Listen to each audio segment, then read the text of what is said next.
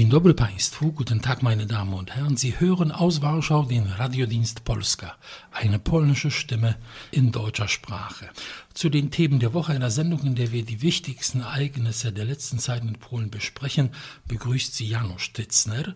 Mein und Ihr Gast heute in unserem Warschauer Studio ist Frau Olga Doleśniak-Harczuk, Journalistin, stellvertretende Chefredakteurin der Tageszeitung Gazeta Polska codziennie. Herzlich willkommen bei uns. Guten Tag. Die Themen, die wir heute besprechen wollen, sind folgende. Der Europawahlkampf dauerte an. Unerwarteterweise hat sich in der ersten Position platziert das Thema der sexuellen Minderheiten. Als zweites der angekündigte Lehrerstreik. Die Gewerkschaften drohen mit einem Streik im April, Mai wenn die Prüfungen in den Mittelschulen stattfinden, wenn das Abitur beginnt. Also eine prekäre Situation. Und drittens, es geht um die Präsidentschaftswahlen in der Ukraine nach der ersten Runde. Der Sieg eines Kandidaten, der eigentlich für anderes steht als seriöse Politik. Was ist davon in Polen zu halten? Unsere Beziehungen zur Ukraine sind wichtig. Deswegen wird das sehr aufmerksam in Polen verfolgt. Am 26. Mai werden in Polen 52 Abgeordnete für das Europäische Parlament gewählt. Bei dieser Wahl stehen sich gegenüber die Regierungspartei Recht und Gerechtigkeit und die Vereinigte Opposition. Das sind knapp zehn Parteien und Bewegungen, die sich zusammengeschlossen haben zu einer sogenannten Europäischen Koalition unter der Führung der größten Partei der Bürgerplattform. Die Europawahlen gelten als der Vorlauf zu den Parlamentswahlen im Herbst und der Europawahlkampf wird eindeutig von innenpolitischen Themen beherrscht. Unerwarteterweise befindet sich eines an der Spitze der Wahlkampfkontroversen, das Thema der sexuellen Minderheiten. Das nahm seinen Anfang am 18. Februar 2019, als der neu gewählte Oberbürgermeister von Warschau, Rafał Trzaskowski, die sogenannte städtische LGTB-Charta unterschrieb. LGTB ist die polnische Abkürzung dafür, was im deutschsprachigen Raum unter dem Kürzel LSBTTI funktioniert. Also Lesben, Schwule, Bisexuelle, Transgender, Transsexuelle und Intersexuelle. Diese Karte erklärt Warschau zu einer LSBTTI-freundlichen Zone. Die Bestimmungen beinhalten eine allumfassende Palette von Maßnahmen, die Schaffung eines Krisenhostels für Personen aus diesem Kreis, die in ihren Familien oder in ihrem Umfeld nicht akzeptiert werden, Förderung der Problematik der sexuellen Minderheiten in der Kultur, Unterbindung jeglicher Homo- und Transphobie im kulturellen Leben, was man auch immer darunter verstehen mag, Sexualkundeunterricht in den Kindergärten und Schulen nach den Empfehlungen der Weltgesundheitsorganisation durch Aktivisten dieser Milieus. Diese Standards der Weltgesundheitsorganisation sehen für vierjährige Themen vor wie die der Berührung des eigenen Körpers oder Masturbation in der frühen Kindheit. Ab sechs Jahren die Problematik gleichgeschlechtlicher Partnerschaften, verschiedene Methoden der Verhütung, Sex in den Medien einschließlich Internet, erste sexuelle Erfahrungen und so weiter und so fort. Dazu Berufung eines Beauftragten der Stadt für diese Probleme, Unterstützung von homosexuellen Sportclubs, obwohl es noch keinen einzigen in Warschau gibt. Nur Firmen, die sich eindeutig zu dieser Problematik bekennen, sollen städtische Aufträge bekommen und einiges mehr in diesem Geiste. Was sagen Sie dazu? Für mich ist es ein bisschen zu weit gekommen. Für mich ist es pure Propaganda für homosexuelle Verhaltensweisen und äh, das hat zu tun mit Politik und dem, was man in Polen als eine Art der Herabstufung von Familie sieht. Und die armen Kinder, was kann man dazu sagen, wenn man sich vorstellt, dass Vierjährige in der Schule oder im Kindergarten lernen werden, wie man masturbiert oder dass man Spaß in homosexuellen Beziehungen haben kann, rein sexuell, das, ich weiß nicht, das ist einfach kaum zu fassen. Das Thema ist dann in den Wahlkampf eingegangen. Am 9. März gab es so ein Regionaltreffen der regierenden Partei Recht und Gerechtigkeit in Katowice in Oberschlesien und dort sagte Jaroslaw Kaczynski, Recht und Gerechtigkeit ist tolerant, doch hier geht es nicht um Toleranz, es geht in diesem Fall um Akzeptanz und dem widersetzen wir uns. Das ist die Haltung der Regierungspartei, die besagt, dieses gehört in die Privatsphäre, aber diese Akzeptanz, die man erzwingen will Und dieses demonstrative Befürworten ist etwas, was viele in Polen stört. Man darf erinnern daran, dass sogar in dem sehr fortschrittlichen Deutschland solche Pläne 2014, 2015 auf entschiedenen Widerstand von Eltern gestoßen sind. Ich erinnere an Baden-Württemberg. Dort sollte flächendeckend ein Fach eingeführt werden, Akzeptanz sexueller Vielfalt. Da sollten Schüler umfangreich und auch an praktischen Beispielen, Übungen und so weiter, Workshops in diese Welt der Sexualität, auch der gleichgeschlechtlichen eingeführt werden. Das führte zu heftigem Widerstand. 200.000 Eltern haben einen Protestbrief unterschrieben und man fragt sich natürlich, ob das nicht den Bildungsauftrag des Staates um ein weites übersteigt und das Erziehungsrecht der Eltern völlig einschränkt. Andreas Stoch, der damalige Kultusminister von Baden-Württemberg, hatte ja vor, dass das sehr weit reicht bis in die Literaturanalyse im Deutschunterricht, bis in den Mathematikunterricht. Er gab ein Beispiel für eine Rechenaufgabe. Peter heiratet Heinz und sie kaufen zwölf Äpfel. Auf diese Art und Weise sollte das durchgeführt werden. Dieser massive Eingriff in die Privatsphäre und in die Intimsphäre der Kinder hat damals auch in Baden-Württemberg erhebliche Proteste hervorgebracht. Und natürlich, wenn man das in Frage stellt, ob das den Kindern dient, ob das gut ist, ob das wirklich vierjährige Kinder brauchen, dann wird man als homophob dargestellt und mundtot gemacht. Diese Diskussion ist in Polen entbrannt. Es geht wirklich darum, die Gesellschaft völlig umzuformen. Der Widerstand dagegen ist groß. Es wird schwer fallen, dieses Programm, vor allem was den Schulunterricht angeht, in Warschau umzusetzen. Umso mehr, als die Kritiker sagen, die Programmhochheit über die Schulen hat der Staat und nicht die Kommune. Sie haben erwähnt Toleranz und Akzeptanz und ich würde sagen, es wird Affirmation verlangt und das ist gefährlich für den polnischen Bildungssystem, für die Kinder vor allem. Man versucht einen neuen Menschen zu schaffen, der ständig sexualisiert wird und man sieht es auch in Deutschland. Diese Forderungen, dass man zum Beispiel Genderkompetenzen haben sollte als Lehrer oder geschlechtgerechte Sprache und so weiter. Man spricht zu viel in Deutschland darüber ist das das Wichtigste, was Deutsche jetzt im Kopf haben. Das sind die realen Probleme, die man in Deutschland hat. Man kann sich natürlich auch in Polen die gleiche Frage stellen. Ich glaube, die sexuelle Orientierung ist Privatsache vor allem. Und es sollte auch dabei bleiben. Auch die Mittel, die wir generell in der Gesetzgebung mhm. haben, gegen Gewalt, dass man seine Privatsphäre schützt und auch mit den Methoden des jetzt geltenden Rechts kann man Übergriffe, Diskriminierungen verfolgen.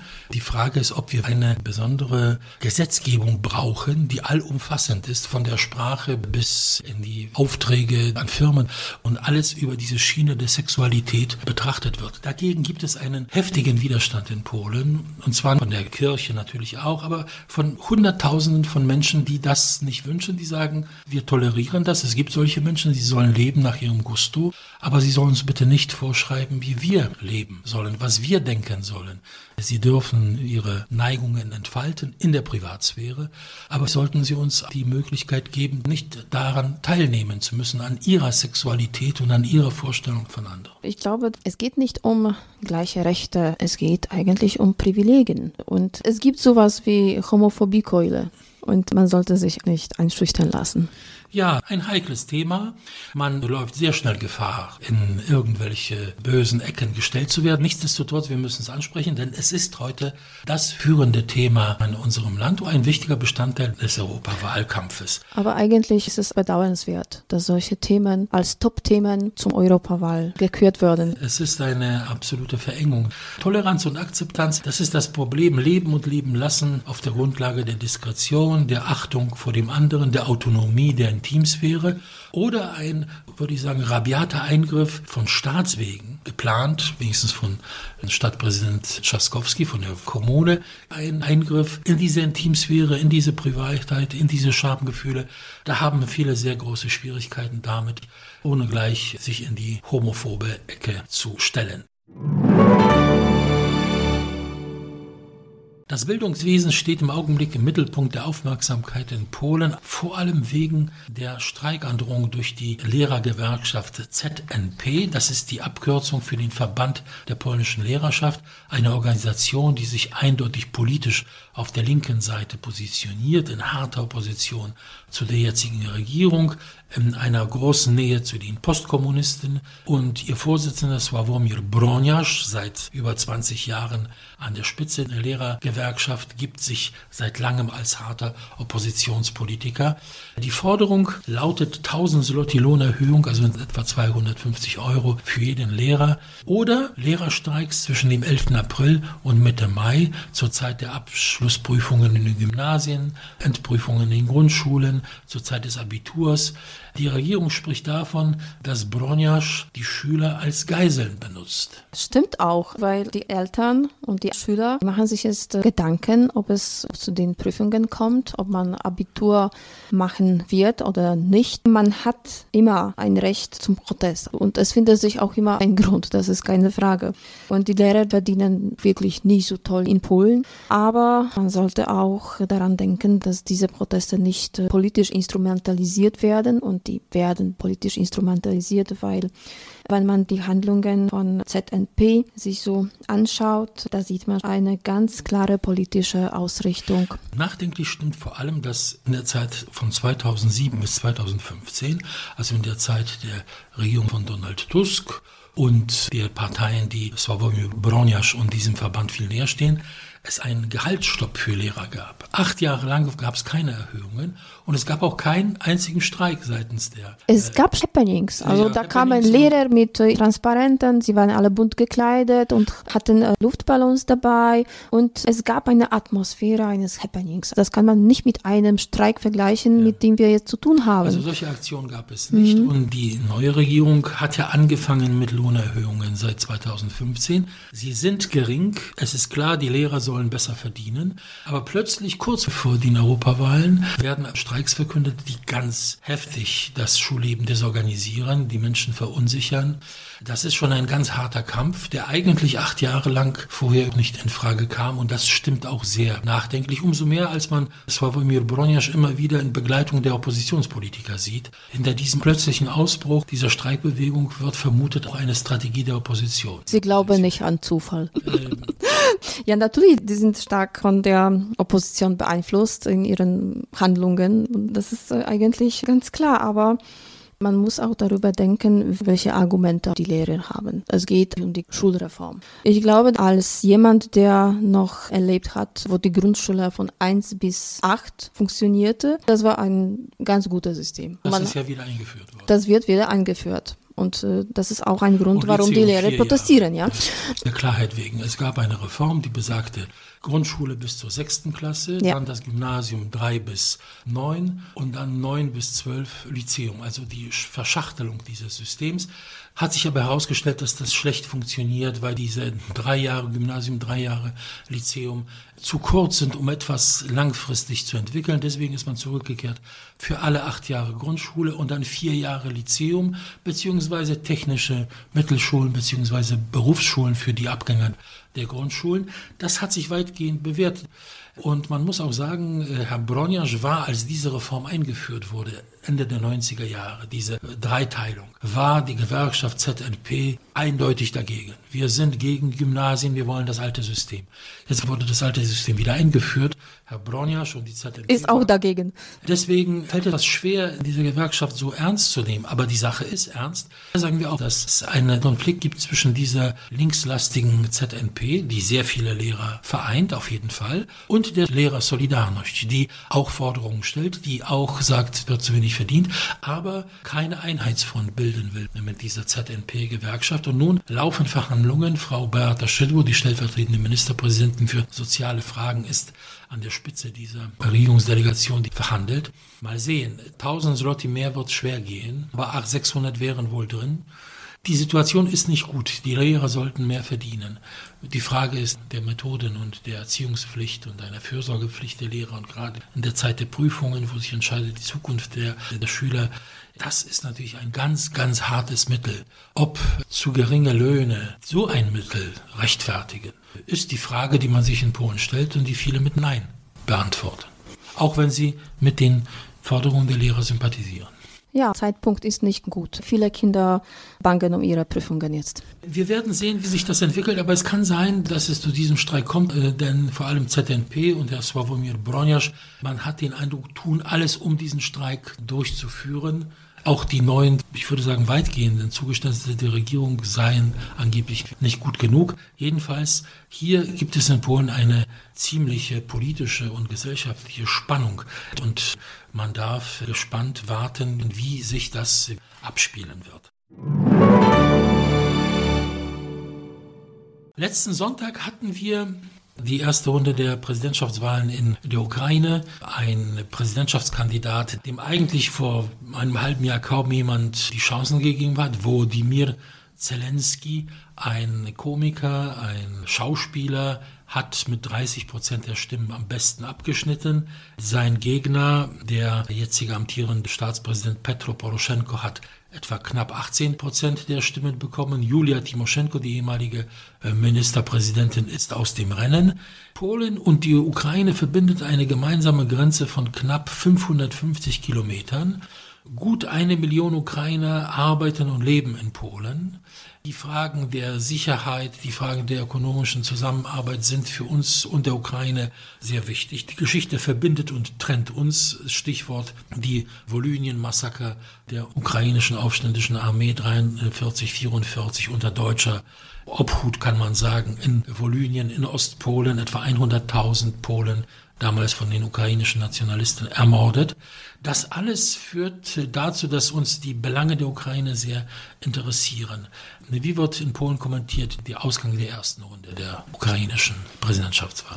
Wenn ich mit Experten spreche, die sich mit der Ukraine befassen, die sind nicht überrascht, weil man ist schon dessen bewusst, dass die Ukrainer sehr müde von der Politik im Allgemeinen sind und die wollten etwas Neues haben. Und dieser Komiker Volodymyr Zelensky das ist jemand, der einen Präsidenten nur in einer Filmserie gespielt hat und jetzt Aber bekommt er offensichtlich sehr überzeugend. Und viele Ukrainer vertrauen seine politische Kompetenz, wie man sieht. Und die Prognosen stehen für ihn auch ganz gut. Also er hat wirklich richtig gute Chancen, Poroschenko aus dem Sattel zu werfen. Die Geschichte von Polen und Ukraine, die verbindet uns und die trennt uns. Und äh, man glaubt, dass der neue ukrainische Präsident, ich meine Zelensky, wenn es dazu kommt, wird sich wahrscheinlich für diese historischen Fragen nicht so sehr interessieren wie Poroschenko, weil Poroschenko hat die Ukrainisierung zu einem Hauptthema gemacht seiner Präsidentur Zelensky ist ein ganz anderer Typ.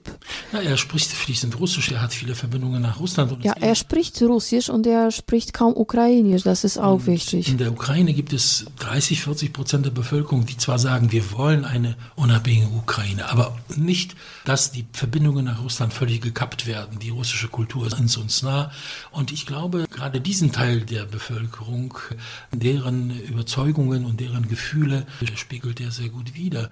Sein Sieg, sollte er Präsident werden, das befürchtet man, könnte führen zu einer Destabilisierung des Landes. Ein unerfahrener Mann, Spielball in den Händen von irgendwelchen Oligarchen, der sich schnell heddern kann in der Politik. Das ist natürlich ein Risiko von einem sowieso schon destabilen Land das große ökonomische Probleme hat, Probleme mit Russland, Probleme der inneren Stabilität und ein Land ist, das immer noch im Werden ist. Es könnte Entwicklungen bringen, die ja einen gewissen Chaos und noch mehr Unsicherheit bringen in diese ukrainische Politik und somit auch in die europäische Politik. Alle Szenarien sind möglich in dieser Situation und Zelensky man sagt, dass die Oligarchen doch sehr stark hinter ihm stehen. Und es ist schon so in der Ukraine. Politik und Oligarchie sind sehr stark miteinander verbunden und äh, man kann die Politik ohne Oligarchie sich eigentlich in der Ukraine nicht vorstellen. Und jetzt die Frage, ob Zelensky zur Stabilisierung des Landes beitragen wird oder zur Destabilisierung. Das ist die große Frage,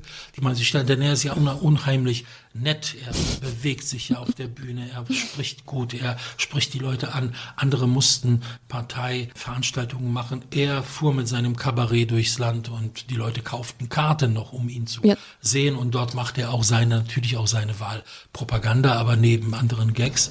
Deswegen also eine interessante Situation, die wirklich uns viele Fragen aufwirft und die vielleicht in Deutschland als etwas Kurioses angesehen wird, während hier doch das mehr schon in die ernste Richtung geht. Und ähm, ja, in drei Wochen wissen wir mehr, aber äh, gibt es dann die zweite Runde der Wahlen. Es wird sehr spannend werden.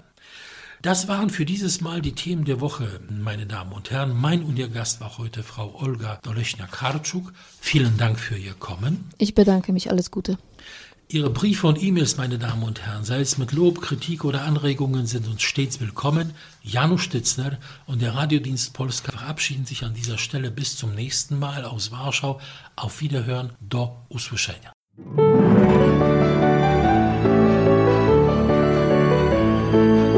Radiodienst Polska aus Polen über Polen.